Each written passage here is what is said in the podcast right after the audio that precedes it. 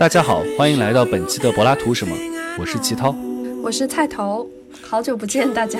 所以我们在新年的第二天就开始录播客了。对对对，赶紧录起来。我们看到之前，呃，像一些平台也做了关于二零二一年的一些播客的总结，一些数据的统计。我们也看到，在过去的一年当中，我们的播客有很多的听众对我们的播客有很大的支持，然后让我们在二零二一年。将做播客一件事情从一个比较私人和小众的一个事情，变成了一个非常幸福的，然后可以为大家提供高质量的内容和好听的节目的这样的一个动力的来源。也在此非常感谢我们的听众对我们节目的支持，也希望大家在二零二二年继续支持我们。谢谢各位听众，我们二零二二年会更加积极的录更多的播客。我们今天的节目呢？是要和大家聊一聊人类学的话题。人类学在过去几年成为了一个相当热门的一个学科，有很多的人都开始热衷在谈论自己受到人类学的影响，也有很多的人想要进入到人类学，进入相应的学习啊，甚至有很多的那个叫什么外号是吧？我们记得我们录王阳的那一期的时候，王阳还被别人说是人类学女孩儿。嗯，对对对，因为他记得他当时学的也是人类学，然后后来做时装设计。对，所以人类学好像成为了一个今天文科学习当中一个有点显学的，或者说尚未成为显学的，但始终成为令人特别向往的一个学科。所以我们今天也请到了我们的一位朋友，在法国已经系统学习了八年人类学的王希言。我们请希言先和大家打声招呼吧。各位听众，大家好，我是王希言，我也是柏拉图什么的忠实听众。然后我今天特别开心，能够来跟大家分享一下我读人类学的一些心得吧。前两天，呃，希言还在朋友圈发了一张截图啊，说 二零二一年听的收听时长最多的这个播客就是柏拉图什么，也非常感谢啊。但也侧面反映了，说明他平时是一个不听播客的人，因为柏拉图什么一年的播客总时长也就那么长。但是我听的那几期，我觉得真的就是对我有很多的启发，因为我每天晚上都做运动嘛，就是呃，我一般都会选一个半小时的播客去听。但是柏拉图什么，很多时候它是超过半小时的，然后我觉得就是它可以呃，就是无形中帮我延长我的运动时间，我觉得这是一个特别好的一个一个动力。对对对，说明你确实是一个传统的播客听众，因为现在听说很多人听播客比较喜欢倍速听，就是他们会把一个多小时的播客倍速成半个小时来听。我不知道有这个功能。那我们就从这一期开始啊，我们尽量可以成为一个。让别人能够慢速听的一个播客，就是大家看剧也是这样，然后用加倍速来看剧，然后现在用加倍速来听播客，就是我们要做一个反潮流的事情，可以慢慢的来想事情，然后慢慢的来听播客。二零二二年让大家在快节奏的生活当中自己变慢下来，然后在变慢当中呢，去重新找到自己在快节奏当中的一个坐标。那么也许我们这个播客还起到了意外的养生效果。我觉得齐涛这个说法很有趣，就是，呃，这个慢，其实我觉得刚好也是呼应了我们人类学的一个方法，因为我们人类学的整个调研的周期非常长，然后我们写作周期也很长，整个就是一个非常非常慢的一个创作的过程。那你在写博士论文的时候，做过最长时间的一个田野是在哪儿？花了多久呢？呃，我的博士论文是研究金门岛，就是在厦门的对面。金门岛，我是在那里进行了差不多两年的一个田野调查。首先就是我去到金门要有一个合法的身份嘛，我的身份是在。我国台湾地区的中央研究院去做这个访问学者，那我这样才会有一个合理的逗留的身份。呃，那你有这样的一个身份之后，你可能会不定期的在台北去参加一些呃学术活动，就是你所属的这个机构的一些学术活动。那么我大部分时间是在金门，但是差不多每个月也有那么两三天的时间会在台北，然后有时候也要为了。就是有一些自己非常现代性的需求的时候，我就会坐船再去到厦门，比如说去改善一下生活，吃点好吃的呀，见一下朋友啊，或者去看一场电影等等。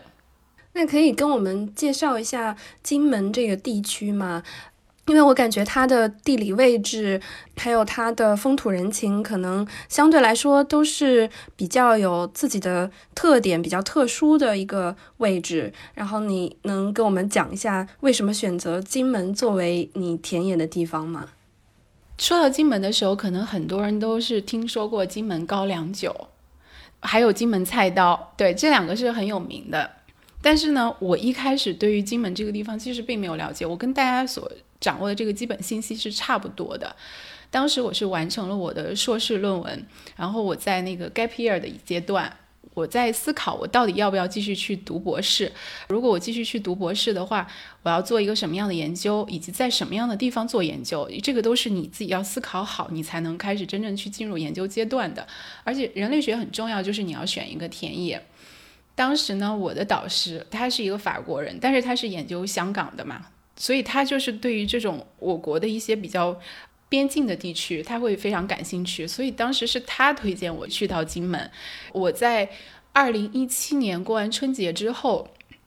我就第一次去了金门。去金门的话，他首先要履行两道这种行政手续。第一个是你要去先申请，就是台湾那边给你的一个入台证。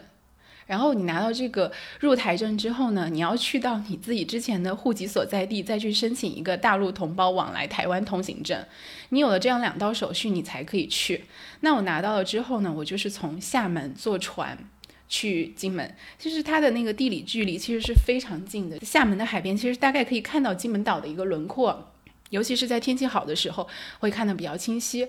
在厦门的这个五通码头。去坐船大概半个小时左右就可以到金门岛，在地理上其实是离呃厦门更近，它大概直线的距离就是九公里，坐船半小时。但是它如果去台北的话，大概是二百三十五公里，坐飞机要一个小时。那我很好奇，你在金门做田野的这个研究方向是什么呢？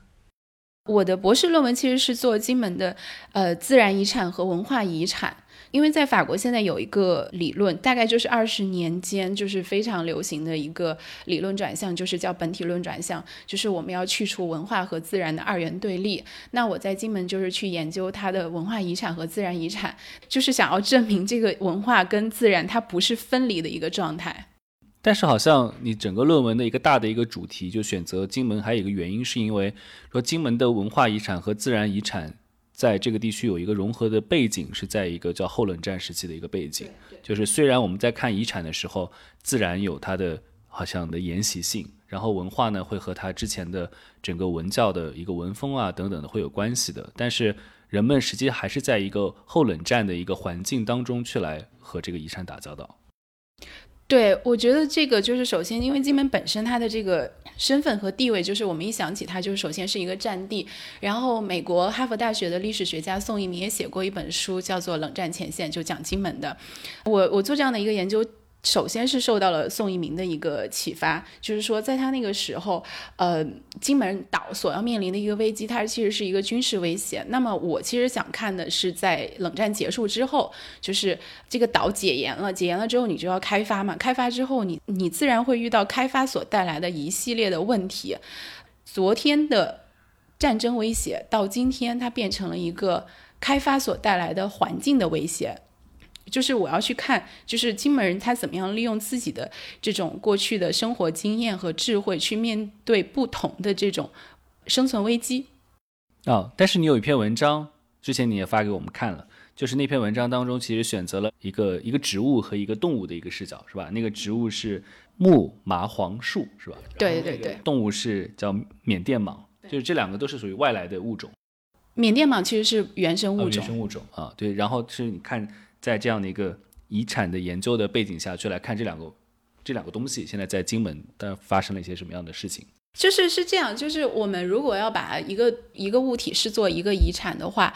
可能我们都会跟它的原生性去连接起来嘛。比如说这个东西它就是我们这里的原生物种，然后它现在很稀缺了，我们要保护它。但是我在这个里面其实就是想要通过这两个物种，它是不是原生性，然后是不是需要被我们去保护，去探讨一个身份认同的问题。那我觉得身份认同这个东西呢，它其实是一个不管是文学创作还是社科研究一个非常非常。持久的也是非常经典的一个一个主题。当然，我自己本身也有这种呃身份的这种困惑和焦虑嘛。嗯，我研究的这两个案例在田野中非常有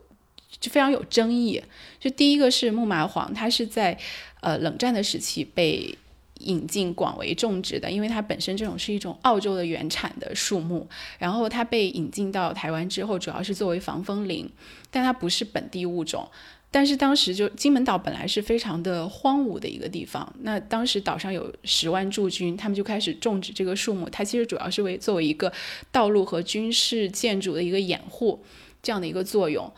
但是呢，经过五十年之后，它整个改变了岛上的生态。就是岛上现在变得就是非常的绿树成荫，然后成为很多候鸟过境的一个栖地。然后就是因为它有这样的一个很好的生态环境，导致了它的物种的这个生物多样性就越来越多。很多在台湾本岛或者是在福建沿海消失的物种，我们能够重新在金门岛找到，就是因为在这个期间，就是人为的干预去种了树。然后另外一方面就是它又非常人为的去禁止一些。人的流动，人对于自然的这种干扰，那么就是整个改变了金门岛的生态环境。所以从这里来讲，就是自然它不是一个自然的状态，它是人为参与的一个过程。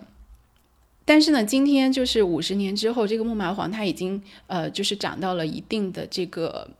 呃，年龄它已经有了内部的这个腐朽，那很多人就主张说要把它砍掉，然后我们要发展观光，我们要引进新的物种，有开花、有观光价值的。但是这样呢，就是遭到了岛上的一些居民的反对，因为他们的一个观点就是，呃，木麻黄曾经就是在战争的时候保护了我们，也伴随着我们几代人的成长，然后我们不能够在今天这么贸然的去把它都砍掉，觉得这种行为是非常没有人情的。所以你看，在这里它。人跟自然、人跟物种，它其实建立了一种特殊的情感连接。就它本来不是本地物种，按照这种遗产逻辑，我们是要把它驱除、驱逐的。但是呢，因为有了这样的一个情感和记忆的连接，所以当地的人就是觉得我们要把保留下来，它是我们特有的一种战地景观。嗯。这个很有意思，就是，嗯，虽然通过研究的是植物，但是其实探讨的是这个生态和我们的社会环境以及历史，包括集体记忆之间的一个互动和一种连接。那就是这个人类学的田野调查和咱们普通的社会调研，它有什么样的一个差别呢？就是它是怎么样子回到人类学上来？我记得就是我们在学校受训的时候，一开始老师会给我们讲那种学科的一些呃分工。我们社会学研究欧洲以内，然后人类学研究欧洲以外。然后我们田野的方法呢，就是呃社会学它用量化，然后我们人类学用质性研究。然后用专业的术语来讲，就是社会学的研究方法叫做直接观察，呃，然后我们人类学的方法叫做参与观察。就是说，他社会学他会去设置问卷，然后通过大量的访问来做田野。但是我们人类学去研究一个社会的时候，我们是要跟那里的人一起生活，我们要用他们的生活生产方式去理解他们，而且我们不主张直接访问。在疫情发生之后，它其实对我们的本身的研究方法受到了很。就是很多的挑战和冲击，因为我们不可能在呃那么便捷、那么容易的去到田野里面去，所以我们常常也是会采用一些呃通过这种社交软件，我们去打电话访谈这样的模式。然后后期我在需要补充田野信息的时候，就是通过打电话给田野里面的人。但是这样做的一个问题就是，我很明显能够感觉到我前期的信息跟现在收集到的信息的一个区别。就前期你是不预设的，所以你的信息其实是。比较全面的，然后比较丰满的，呃，但是呢，现在收集到的信息，它其实是比较片面化、比较类型化的。就我们录播课也是这样，经常录播课在调试设备，然后准备正式录音之前，然后我们会和嘉宾聊天。和嘉宾聊天的时候呢，我们会觉得，哎，聊得还挺好的，挺生动的。把麦克风一架，然后我发现嘉宾讲话的方式会发生变化。这个嘉宾开始会想说，哦，我现在开始录节目了，所以有些话该讲还是不该讲，然后我应该讲话讲到什么样的分寸，怎么样去和我和菜头之间做配合，等等这些事情就开始出现了。但这些问题原来在聊天的时候是不存在的，所以我会发现，大家可以去设想这样的一个场景：当有人开始说我要对你进行采访的时候。有镜头了，然后或者刚刚先讲的我要打电话了，他开始去斟酌自己讲的话可能会发生什么样的效果，但日常对话当中其实是没有的。我们一会儿再来聊另外的一个人类学调研案例的时候，我们其实还会再涉及这件事情，因为对西燕来讲，就是金门的研究，它毕竟和我们在文化背景上，然后在语言上，在风俗上，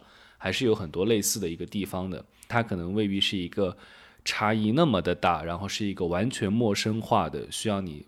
从一个陌生人渐渐的去来熟悉的一个过程。那么，像在你刚刚讲到的，你。读书，然后求学的这个法国社会高等研究院的这样的一个人类学的传统当中，你自己也是一直是列维斯特劳斯为偶像。这样的一个列维斯特劳斯和他这样的一个传统，在方法上来讲，你觉得会区别英国的人类学研究或者其他美国的人类学研究当中一个最特殊的地方是什么呢？我我其实想讲的就是，大家谈起人类学、谈起法国人类学的时候，其实都会想到列维施特劳斯，他是一个绕不过去的人物。但是大家讲到法国的时候，好像就只讲到他。当然，他之前还有莫斯啊，有托尔干啊等等。就是一般人谈起法国，就是列维施特劳斯之后没有，但是就是觉得结构主义已死，但事实上不是的，结构主义在法国依然就是非常的非常的活跃。那结构主义之后呢，就是列维施特劳斯自己有一个学生叫呃菲利普·迪斯科拉，然后中文好像翻译叫德斯科拉，他呢是在法兰西工学院设立了自然人类学的教习。就是因为以前人类学就是在法国叫社会人类学，然后在英美叫文化人类学比较多。自然人类学是一个创举，它的一个问题的关键就是想要去探讨这种自然跟文化之间的这种二元对立，呃，在别的文明中是否普世？当然没有。后来他提出了新的四种宇宙观，就是我觉得他提出新的四种宇宙观，其实对结构主义也是一种继承。利维施特劳斯时期的结构主义，他是在找一个人类思维背后的共性、共同的结构。那么到了菲普迪斯科拉这个时代，他是试图在寻找一些人类思维结构中的一些共同的保留，哪一些在一些特定的文化或者是一些特定的地理区域更加的活跃。比如说，他认为说，在我们亚洲，它其实是一个类比主义。然后在，呃，拉美是万物有灵主义，当然那个在西伯利亚也有万物有灵主义，澳洲它是有图腾制度，然后而自然主义就是这种自然跟文化的二元对立，它主要还是盛行在一些西方社会。那你当时去进入到这个人类学研究，有没有些什么特殊的经历或者是特殊的想法，让你最终选择了人类学？我觉得其实我学人类学的一个学术立场就是一个追星的历程，就是我我也不怕把这个就是说讲出来。我去读人类学不是一个非常高大上的理由，我没有觉得说我要去以学术为置业，或者是我要去为往圣继绝学，我没有那么高尚的思想。其实纯粹只是解决一个个人层面的焦虑，就是嗯，我当时其实已经在法国念完第一个学位了，我当时人就在上海工作，但是。工作其实是蛮理想的，就是以世俗的标准来讲，说它是一个非常理想的工作。但是我内心深处一直觉得有一种焦虑。然后我有一天就是在这种焦虑的过程中，就是去读书嘛，读书我觉得是可以缓解你的焦虑。那有一天就很无意的读到了《忧郁的热带》，然后我就觉得。我找到了一种非常非常强烈的共鸣，以及一种召唤，然后就把那个工作很快结束掉，然后我就重新再回到巴黎，真正的开始去读人类学的硕士，然后一直到博士到今天，总共已经有八年多的时间。对，讲到那个偶像崇拜，刚刚讲到列维斯特劳斯偶像崇拜，就是给大家分享一个插曲，一个一个一个故事，就是。一七年的时候，我不是短暂的过去，然后我们在巴黎碰过一次头吗？对对对。然后那天晚上，然后夕颜跟我说，说我们去一个酒吧，我们要那天晚上喝朗姆酒。我说为什么要去喝朗姆酒？过去先喝，喝了告诉你。后来就点了一杯朗姆酒，然后点朗姆酒，他跟我说，因为那天是列维斯特劳斯的生日，十一月二十八号。哎，反正就是那个时候，冬天嘛，对对，冬天对。所以说那天是列维斯特劳斯生日。然后你说你每年都要庆祝一下这个列维斯特劳斯生日，对他对我来说是一个节日。就是我自己有设计一系列的文创，有有帆布包，然后帆布包上面有我们人类学的那种祖师爷爷、祖师奶奶的那个头像，当然还有你们法国人类学的祖师爷爷跟祖师没有有英国的哦，有两个英国，两个法国的，因为我觉得我我有一种人类学的使命感，就是想希望更多人去了解人类学，或者是去呃。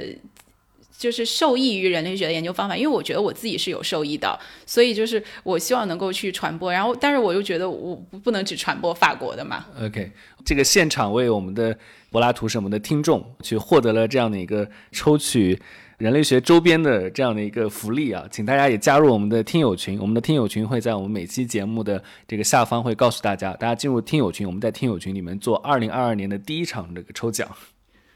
然后会送这个，应该是夕颜自己设计的，然后委托制作的。我看到过那些样图，就是还蛮精美的，有帆布包是吧？然后还有一些什么冰箱贴什么之类的。呃，没有冰箱贴，是勋章，就是可以别在衣服或者包上面。然后还有笔记本啊，笔记本对，好的，我们都把这些东西，还有书签，那太好了，那我们把这些东西都要到。太好了，谢谢夕颜。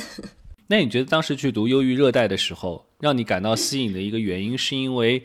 呃，列维斯特劳斯的这样一种人类学的方法呢，还是说他笔下的那样的这个亚马逊那种热带的那种异域性会带你带来更多的吸引？因为我们一会儿会来聊这个话题，就是很多人其实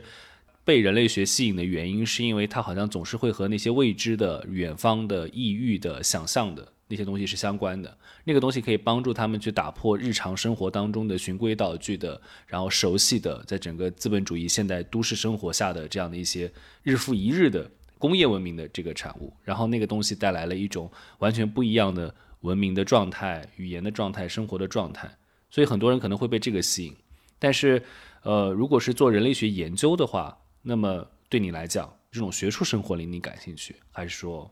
本来的那种异域想象会那个时候对你起到了更重要的作用？我觉得是通过读《忧郁的热带》这本书，它给我提供了另外一种我跟这个世界相处的方式。因为之前我们在聊的时候提到了一个身份认同的问题，那我是一个中国人嘛，我在中国成长到二十岁，然后当时我会觉得我对于这个社会我也是有很多困惑不解，或者是让我想要逃避的东西。那我去了法国读书，但我在法国生活了一些年之后，我会觉得这个社会也也有这样的东西，就是。呃，用列维施特劳斯的话就是说，没有完美的社会。但是我觉得人类学它提给我提供了一种方法，让我去跟这个你觉得不完美的社会去共处，然后你去重新参与到这个社会的一种方式。就因为我们的研研究方法叫做叫做参与式观察。就我觉得，当我对这个东西很不满的时候，我可以去观察它。呃，其实参与式观察这个方法并不是列维施特劳斯创建的，更早的就是英国的人类学家，呃，马林诺夫斯基是他提出的这样的一种研究方式。但是因为我接触人类学不是从马林诺夫斯基开始，不是从学院派一点点从读学术史开始，是我自己无意中读到了列维施特劳斯的这本书。但是我觉得这本书，呃，他给我提供了一种方法，嗯。它吸引我还有一个原因，就是说这本书也是文学性很强嘛，非常的优美。呃，我在读的时候，我就有一种感觉，好像就是我跟着他坐船从马赛出港，然后在海上漂泊了几个月之后，一起来到了呃亚马逊丛林。他在田野中的经历都会有一个非常非常强烈的共鸣，然后我就觉得这是我想要去过的一种人生。刚刚先讲到的那种，像列维斯特劳斯的那个写作，它当中的文学性。然后包括我们今天一会儿会来聊那个克拉斯特的这本《瓜亚吉印第安人编年史》这本书，他都会在写作过程当中，他的文学性表现为一种非常强烈的画面感，嗯，对吧？然后他就像一个镜头语言一样的，可以去跟着他的这个文字，然后那个画面就出现了，嗯，然后你会有一种置身在其中的这个感觉。这个好像是的确从这个列维斯特劳斯以来，就是会给读者很强的这样一个印象的事情。好，但是好像在英国那里。就是比如说，我们看这个马林诺夫斯基，然后包括受马林诺夫斯基影响很大的中国的比较早期的，像费孝通啊这样的一批这个社会学家，他们的作品，我会发现，哎，原来社会的模型或者是一个村庄，它是以一种整体性的那个样貌出现在你面前的，它帮你进行相应的分析，它的经济是怎么样的，组织关系是怎么样的，它是以这样的一个方式来摆放的，就是那个模型是被摆放出来的。呃，这个像列维斯特劳斯的这个《忧郁的热带》啊等等为经经典代表的这个著作，有一种视角，我把它称之为很不确切啊，它是一种镜头语言，通过那个来练习如何去来看。我觉得这两种在风格上面的确是一个很大的不同。我觉得，嗯，就是这个文学性的问题，我们不应该就是把它化为法国的特色或者是英国的特色吧？因为其实像去年大火的一本书就是《末日松茸》。末日松茸的文学性也是很强的，只不过它那种文学性就是非常跳跃的一种思维，它跟那个忧郁的热带还不一样。当然，它是不同时期的民族志嘛。所以我是觉得，就是没有必要把它画成法国的风格，或者是英国的风格，或者是美国的风格。当然，在当下的法国，其实我们很多还是每个人他还是会有自己的一个特色。对，我们刚刚还讲到，就是我们也提到了，就是今年、去年了，已经是去年了，二零二一年，就是翻译了那个皮埃尔·克莱斯特的那本书啊，那本书叫《瓜亚基印第安人编年史》。之前我们三位其实，在过去几个月，对，也在读这本书。然后这本书呢？其实写作已经是五十年前的事情了，但是他整个写的关于瓜亚基的这个印第安部落的整个的这个生活，对于我们今天去来看的时候，它依然是一个非常新鲜的，然后是一个非常不过时的一个作品。所以，我们也可以来聊聊这本书，因为这本书翻译也非常的好，然后是上海世纪文醒在上海人民社出的这本书，印的也很精美。问问蔡总，你觉得读了以后有什么样的感觉？呃，我非常喜欢这本书。我觉得他是从一个人类学的角度，其实聊的是一种社会的组织以及呃一种新的政治结构，就对我来说是全新的。就是它里面有提到瓜亚基印第安人他们的社会，就是其实跟之前呃西方人的想象很不一样。他们不是所谓的野蛮人，他们也不是原始或者是落后。就他们之所以一种过一种采集式的生活，反倒是因为他们的社会很富足、很充裕，其实是一个自给自足的社会。就而我们现在生活的一个可以说是资本主义社会下，就大家一直在鼓励不断的生产、不断财富的积累。然后其实正是因为我们的缺乏，就是我们其实生活在一个比较匮乏的社会，所以才要不断的积累。就是它完全。让我看到了一种不一样的世界观，但是也很可惜，就像这本书里提到的，就是当一个人类学家开始研究一个原始部落的时候，就说明这个原始部落开始走向衰亡，就它可以开始向外界，呃，去敞开，呃，外外人可以进入到它的文明，可以进去。去探索它的社会组成的时候，也就说明它的这种文明已经开始逐步的衰落了。克拉斯特他也是一个英年早逝的人类学家，后来因为车祸就去世了。这本书也算是他很有名的代表作了，代表作了。那么刚就像菜头讲的，就是就如果你去看的时候，我会觉得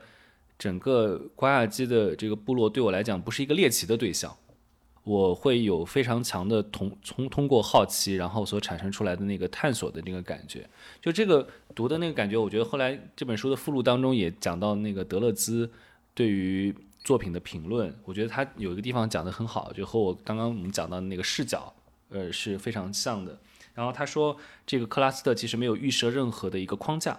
然后也没有预设任何的一个观点，就我们经常会说的啊，他是不是带着某种预设的一个理论的框架，然后去来看那个对象啊，把那个他看来的东西要放到那个那个框架当中做解释。德勒兹说，其实克拉斯特没有。我们去读的时候，我相信每一个读者其实可能都会感受到这一点，而是说，他说克拉斯特会带着我们去来看整个的这些野蛮人他们做了什么，然后他们讲了什么话，而不是一开始就有一些什么仪式啊、神话具有了这样的一种。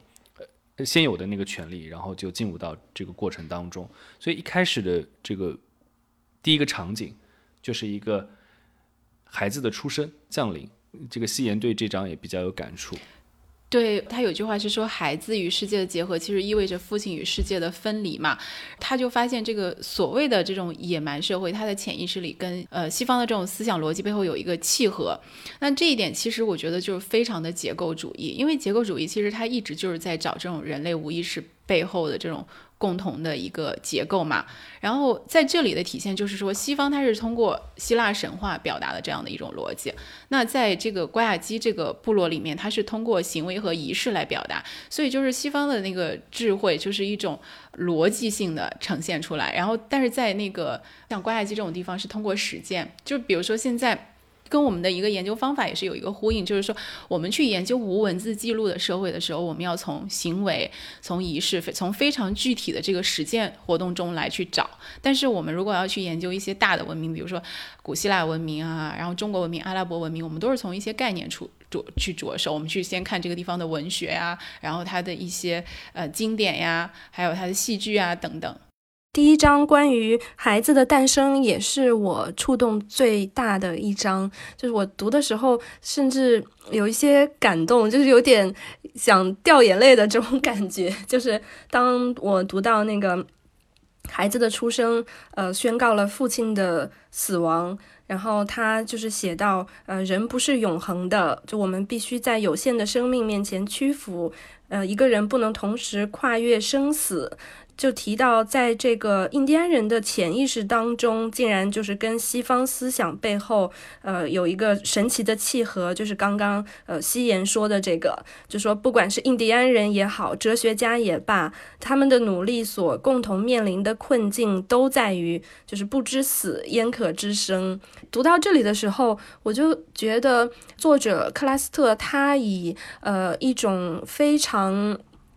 细致入微的观察和他的这种对印第安人的理解，让我们所来自于完全不同的文化的我们，跟书中的印第安人产生了一种共鸣。我觉得这个是我读这本书最有意思的地方，因为呃，如果不是因为这种共鸣，呃，对于一个非常遥远且陌生的文明，就是为什么我们会对它产生兴趣？我觉得就是从某种程度上来讲。就是因为有这种共鸣，所以才让我就是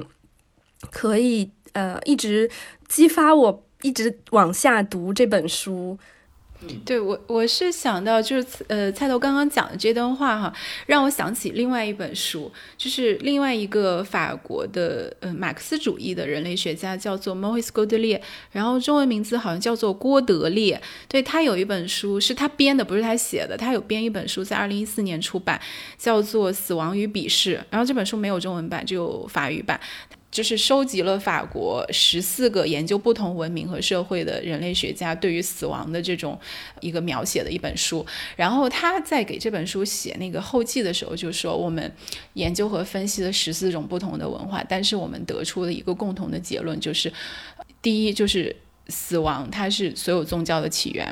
第二就是没有任何一种文化中死亡是生活的对立面，死亡只是出生的对立面。就是说，死后他一定是有另外一种生活的，这就是所有宗教的一个基础。对，然后我觉得在出生的那一章，就第一章当中，就是讲到，就是出生和死亡，它会立刻相伴下来。然后他对于出生，我觉得我刚一开始看觉得很好玩的一个地方是说，那个孩子出生了，然后出生分娩出来之后，他是先有个下降的过程，落在了地上。然后接着呢，他经过了这个擦洗啊，剪去脐带，然后擦洗的这个过程当中的时候，边上有一个女人，然后要把这个孩子从地上然后再举起来。因此，那个克拉斯特在这里的那个分析是说，在整个的这样的一种所谓的无意识的过程，其实反映了一个真正的一个瓜亚基男孩他得以成人的一个过程。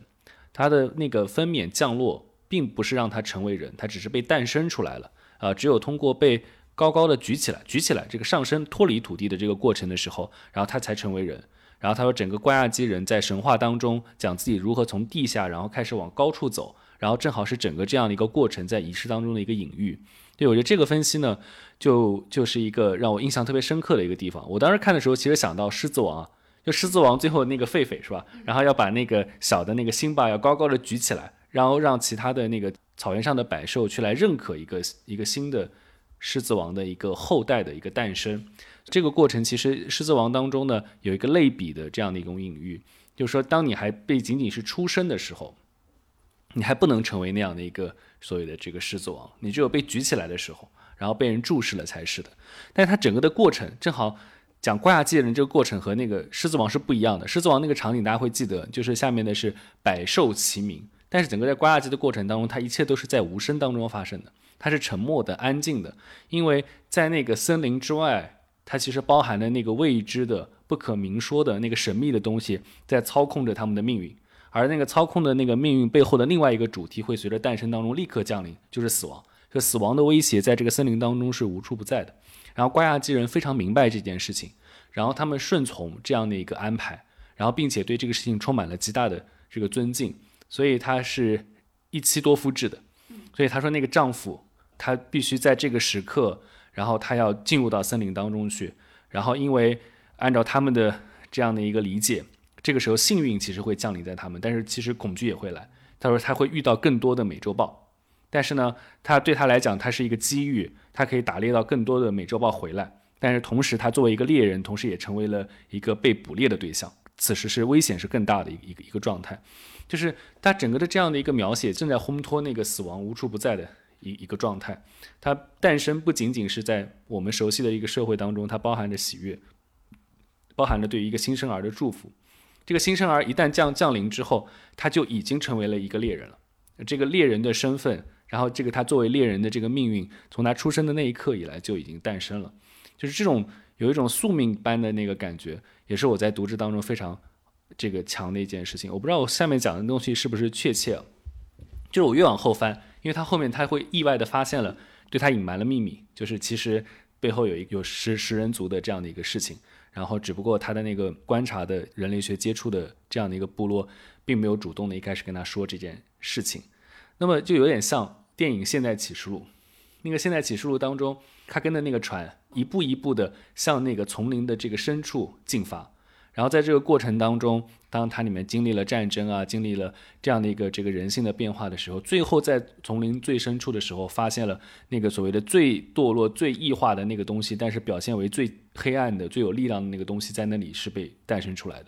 就在这个作品当中，会发现，就是随着他的这样的一个视角，会出现越来越多的这个秘密从那些表象当中去显现出来，然后你会一层一层的去看到这个这个部落生活当中所包含的从历史遗留下来的，在生活习俗当中所包含的那样的一些东西啊，这个东西一层层的这个出发的时候，它非常具有层次感，呃，然后也越来越能够吸引人，并且。具有着那个人类学调查当中，从未知当中去来发现真正想要东西的那个魅力在那里。其实我第一遍在读这个书的时候，我没有太强烈的那种，呃，情绪上的波动，或者是他没有给我很强的一个刺激，因为，因为在法国研就是人类学研究拉美、研究亚马逊丛林，它是一个非常主流的。研究领域，它就是我们在中国，我们可能觉得哇，拉美或者非洲它是很神秘，但是在法国研究最多的其实就是这两块地方，尤其是我自己所处的这个实验室是列维施特劳斯创建的社会人类学实验室，我们实验室百分之九十的人都在做拉美，所以就是我看了大量的这种民族志，它都是讲。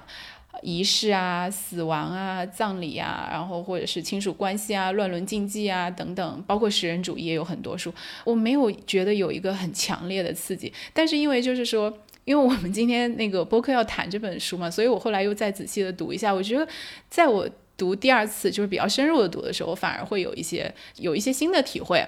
就是尤其是在最后一部分关于食人主义的这个解读的时候，就是。之前有一本更有名的书，就是列维斯特劳斯的《我们都是食人族》那本书，那其实是一个文集，然后里面有一篇文章是就是叫《我们都是食人族》。然后在这本书里面，他其实已经批判过，就是我们现代人就西方主流的这种呃社会里面对于食人主义一个非常狭隘的解读，然后他同时也是借这个去批判了这种所谓文明和野蛮的这种二元对立。但是在这本书里面，他其实是对食人主义做了一个更详细的区分，因为他有谈到内部食人主义和外部食人主义的这种区别。就是通常内部食人主义，它是一个部落里面的人他去世了，大家来分享他的身体啊，因为在当时的这种信仰之中，就是这本书讲认为死去的人的灵魂必须要找到一个新的身体去寄生。但是这个灵魂通常都是邪恶的，他找到一具新的躯壳，就是去占领一个活人的身体，这个结果就会导致这个活的人他生病啊、死掉啊等等。但是我们把这个死去的人的身体吃掉，它其实是可以终止这个灵魂的他的一些企图。所以我的理解是在这个部落的每个人，其实他都经历了两次死亡，第一次是躯体的死亡。第二次是通过食人行为，从根本上再一次杀死了这个人的灵魂。呃，我记得原文中好像有这样一句话，就是说食人是击退死者灵魂的一种附加手段。所以在这里，我其实想到了很多的恐怖片、灾难片里面，就是讲说，哎，如果你身边的一个亲人、爱人他感染了这种丧尸病毒或者是生化病毒，我们唯一做的办法就是杀死他，然后从而避免了更大范围的一种伤亡和损失。其实我觉得这个思维逻辑跟我们现代社会处理很多问题的时候都是一样的，我们背后那个逻辑是一样的，就是我们现在全世界面临最大的这个健康卫生危机，大家脑补一下，就是我们的一些处理方式，其实就是很好理解。哎，那我我觉得我们可以不一定就这个话题具体来讲，就是在你自己的一个阅读还有一个体会当中，你会发现就是原始思维。对吧？然后包括一些原始的神话和仪式，这人类学很关心的一个问题。然后我们在现代生活，然后现代组织当中所看到的很多的东西，似乎已经把它给清除干净了，嗯，对吧？然后我们是一个完全科学的、去神话的，然后去野蛮思维的这样的一个现代的东西。但是你有没有觉得，其实我们当中包含了其实原始的或者很多之前古老东西的若干的变形？对这个我非常同意，我是觉得人的思维那个共性的结构是没有变的。我可以在在这里讲一个我田野中的案例，非常有趣。呃，就是在金门有一个海滩叫做廖罗湾，它是以前就是台湾的供给舰登陆的这个海滩，海就是一个非常漂亮的海滩。然后海滩的边上有一个很小的一个庙宇，叫做三余王宫庙。三就是呃数字三，余就是那个余。鱼类的鱼，三鱼王公庙。然后这个地方呢，它是有一个传说，就是说在上世纪大概五六十年代的时候，呃，有附近的村民从这个海滩经过，看见海滩上有三只搁浅的大鱼，然后呃，这三个村民就把它拿回去，把它烹饪就吃掉了，而且就是他也分给村子里面很多人吃，然后吃到的人呢，就是之后就陆续都死掉了。当时他们就是因为当时也没有先进的科学手段或者医疗手段，他们就是去求助这个灵媒，灵媒在当地就叫鸡桶嘛。然后鸡桶就是说，这三只大鱼不是普通的大鱼，它们其实是。妈祖的使者那天刚好是妈祖的生日，他们是来给妈祖祝寿，就是大家庆祝的这个活动，呃，让他们错过了退潮的时间，所以他们在海滩上搁浅了。那么人类吃了妈祖的使者，就是遭到了这样的一个报复。那么灵媒的建议就是说，为了我们去除这样的一个厄运，为了补偿我们人类的这个罪孽，所以我们现在要去把这只。这几个大鱼的骨头找回来，然后给它塑金身，给它建庙。那于是就有了这个三鱼王公庙。然后人类知道之后，我们再也不可以去贸然的去吃这种这种生物。嗯，这个事情呢，过去了大概半个多小多世纪，六七十年之后，我在金门遇到一个非常类似的案例，就是有一天金门的这个海巡署，他们在巡视的过程中，在海边发现了一只搁浅的中华白海豚。我我是做这种自然遗产，就是保育类物种，然后我就被通知，我就可以跟他们一起去。然后就是有一些专家，他们就到了当地，然后会首先给这个嗯中华白海豚去做检测，就是判断它的死因，把它的这个尸体尸体包裹起来，然后我会运回一个呃冰库里面冻起来，然后请台湾那边的专家过来支援去解剖化验，到最后把它的这个骨头制作标本，可能放去某一个博物馆或者实验室。我遇到的这个案例，跟六七十年前发生的这个案例有非常相似的共同的结构。在当时，我们不知道它是什么，我们觉得是三只大鱼。那今天我们有了这种科学的手段，我们知道它是中华白海豚。有一个共同的逻辑，就是我们人类知道我们要对自然去敬畏，但是当时的敬畏是可能出于神话呀，出于一种信仰。现在我们是通过科学的知识，当时有呃灵媒，就是充当着专家的角色。今天的专家就是这些科学家、这些呃生物学家等等。然后我们今天的博物馆或者实验室，其实就是取代了当时的这个寺庙。但是同样的一个结构，就是说我们知道这是一种保育类的物种，我们不能去吃它，我们要敬畏它。其实达到的效果是一样的。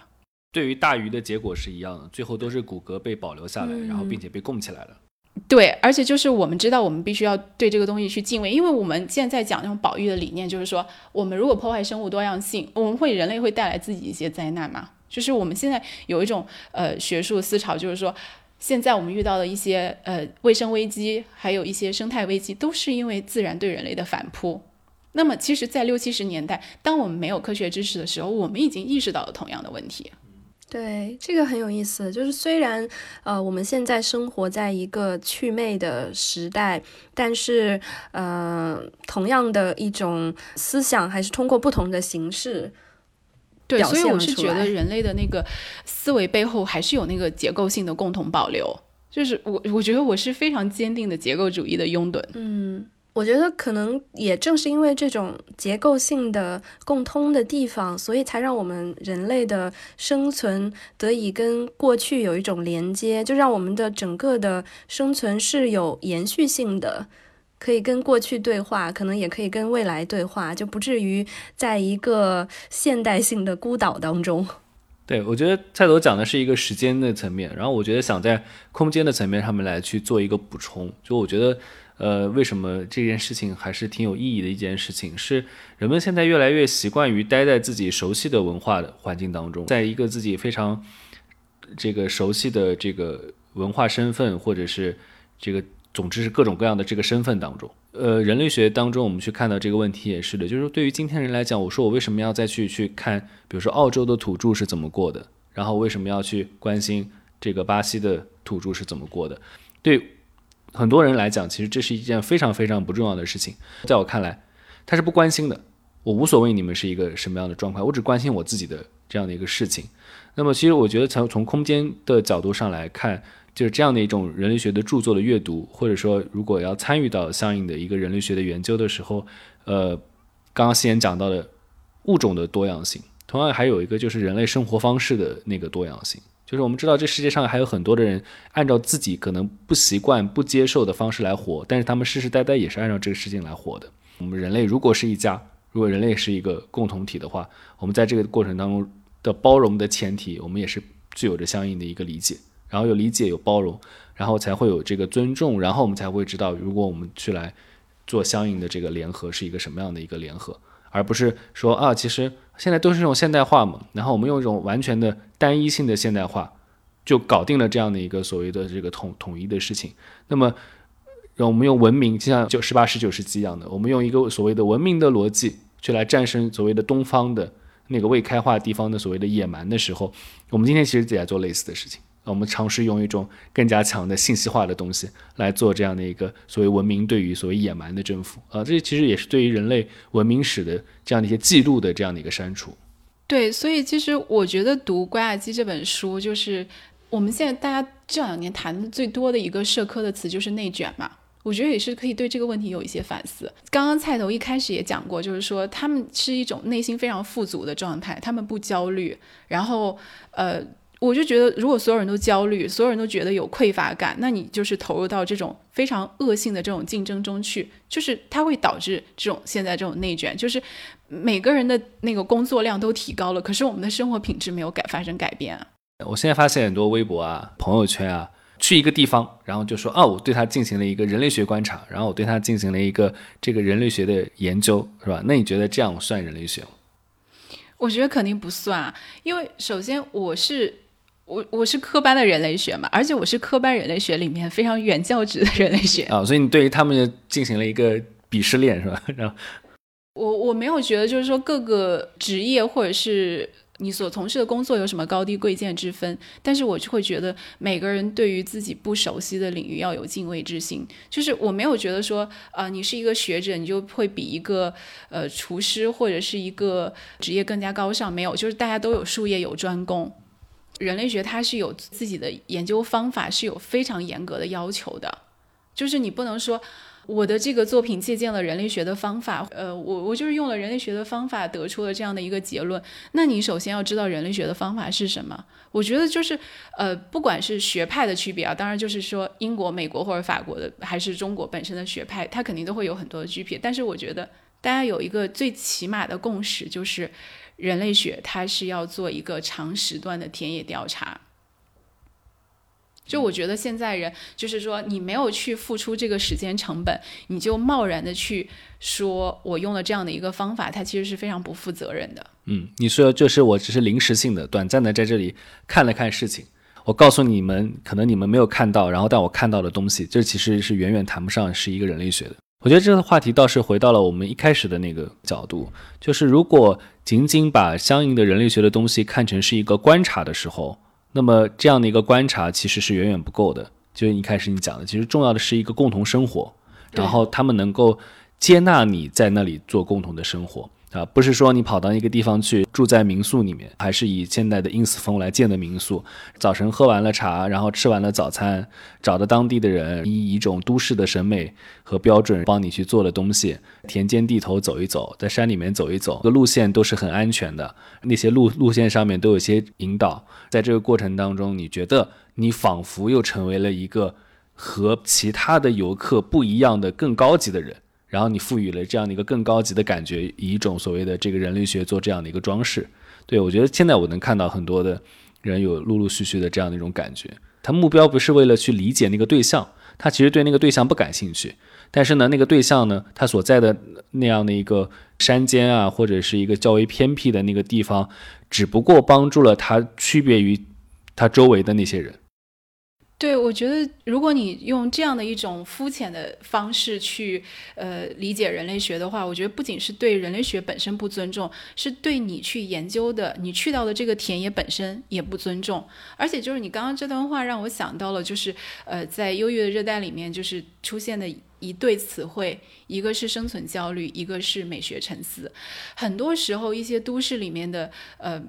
自诩我是去做人类学调研，或者是说，呃，一个记者，或者是一些什么去采风的作家，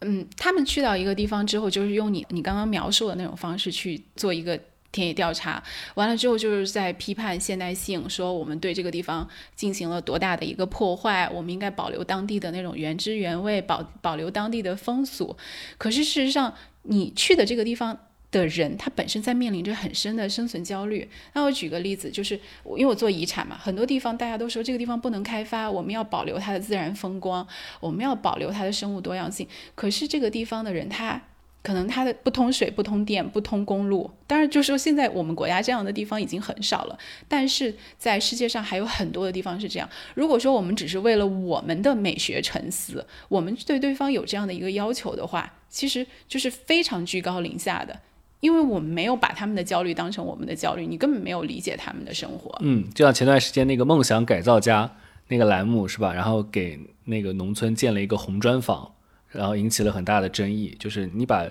你自己的这个审美，然后不考虑他们的实际的需求，然后不考虑他们那些人在村庄里面。和其他人际之间的关系等等啊，这些东西我们称为在地性的东西都不考虑的话，就把我的这样的一个我认为好的东西，然后塞给你，在镜头面前很好，呃，但实际上生活起来可能会很不舒适啊，就引起了很大争议。就觉得是一个刚刚你讲的这个类似的例子。那如果很多人想要真正的进入科班进行学习，那么你觉得对于未来想要进入人类学学习的这个朋友们来说，有什么样的一些建议？或者有什么样的一些雷区需要在一开始做准备的时候就要提前知道的呢？我觉得是这样，我对要来读博或者是读人类学的人都还是劝退。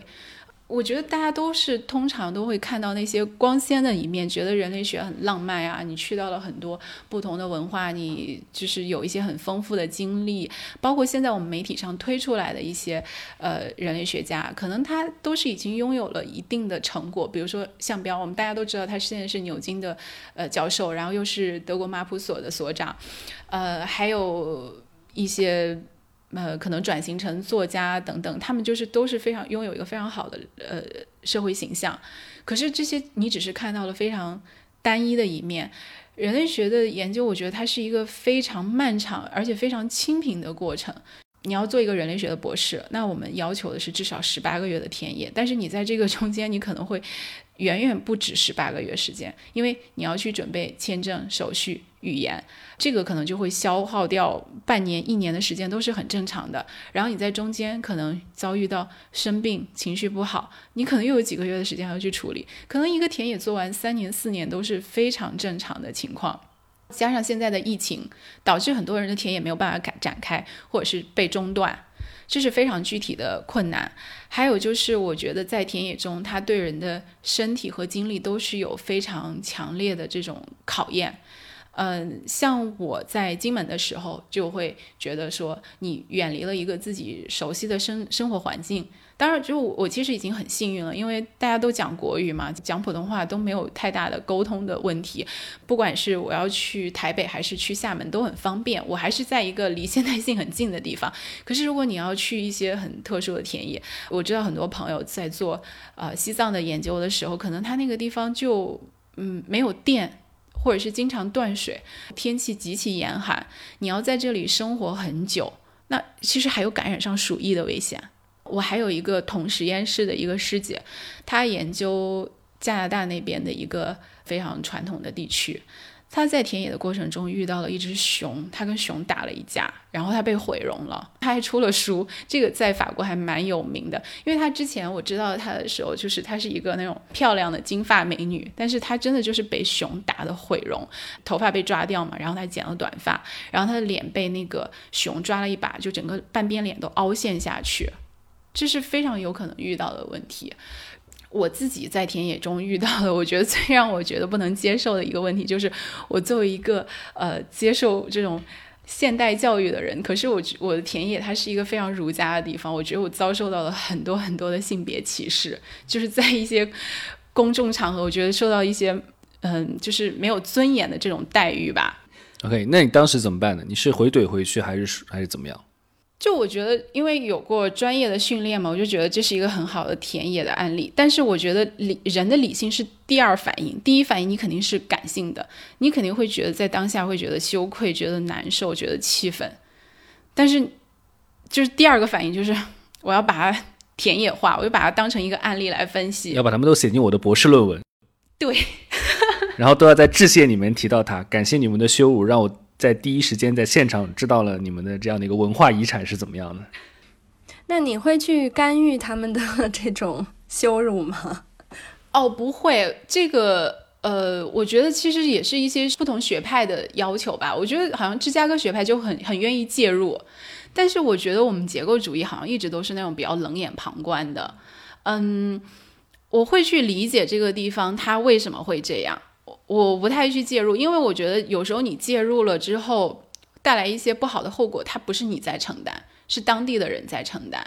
我我我我经常看到一些女性在遭受一些不公平的待遇的时候，比如说儒家文化很很重嘛，它一年四季各种就是祖先崇拜的那种祭祀仪式非常多，都通常都是女性来准备这些拜拜的东西，你要前前后后忙很久。呃，你准备好了各种丰盛的食物，但是你是没有资格去进到这个祠堂里面，你也没有资格去享受你准备的这个食物。我我会觉得非常的愤怒，非常的想要去做点什么，但是我觉得不能做，因为我知道我的力量改变不了这个现状。如果我让他有了那样的意识，他会更痛苦。这是我的一个态度。这是一个开放的问题。如果我们有听众啊。玩听率很高，听到了这个部分的时候，也欢迎大家在各个平台下面跟我们留言讨论。假设你碰到了这样的一个情况，你觉得我们应该如何来行动？就像我们去在网上谈论很多问题的时候，我们都知道我们是怎么想的，然后我们可以表达我们的想法，但是我们的行动和行动这些后果意味着什么？我觉得是一个蛮开放的一个问题。我就想说，那个，因为西岩接下来，呃，在博士论文答辩结束之后，可能会在国内开始这个教职工作 以及新的研究。那接下来你有一些新的田野的方向吗？呃，其实我比较希望能够去做一些。嗯，跨学科的研究，就是我在硕士阶段的时候，因为当时刚刚接触到人类学嘛，我还是从经典人类学入手，就是说我去做的是，呃，亲属关系，然后做女性认同，这这都是人类学比较长久的经典问题。然后我在呃博士的时候，我其实就想要去尝试跨学科，所以我才去做了这个文化遗产和自然遗产。然后我接触到了很多的这种，呃，自然科学的知识，就生物学的知识、动物学的知识，我是觉得这些东西它对我来说是。不仅是知识本身，它嗯得到了一种滋养提升，我觉得它对我的思维方式本身也是一种刺激。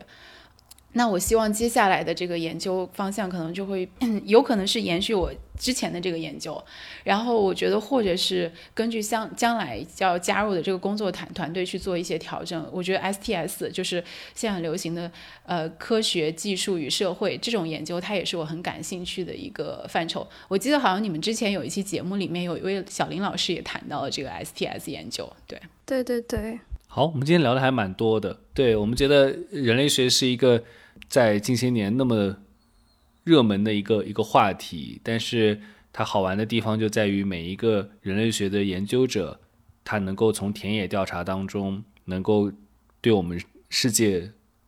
人类各式各样的多样性，能够总是提出非常丰富的一些这个视角和一些有趣的经验。其实我们今天也是时间的关系，还有很多的这个话题其实没有展开，因为我记得以前。还聊过在金门所流传的鬼故事，是吧？然后这些鬼故事怎么后面有一系列的这个演变啊等等的这些非常有趣的话题，其实都没有展开。不要紧，我们以后还有其他的这个机会，我们可以再就很多的这些话题，然后我们再来聊一聊。那我们也再次感谢这个夕颜做客我们的节目，然后我们也期待能够他在未来给我们写出更多的更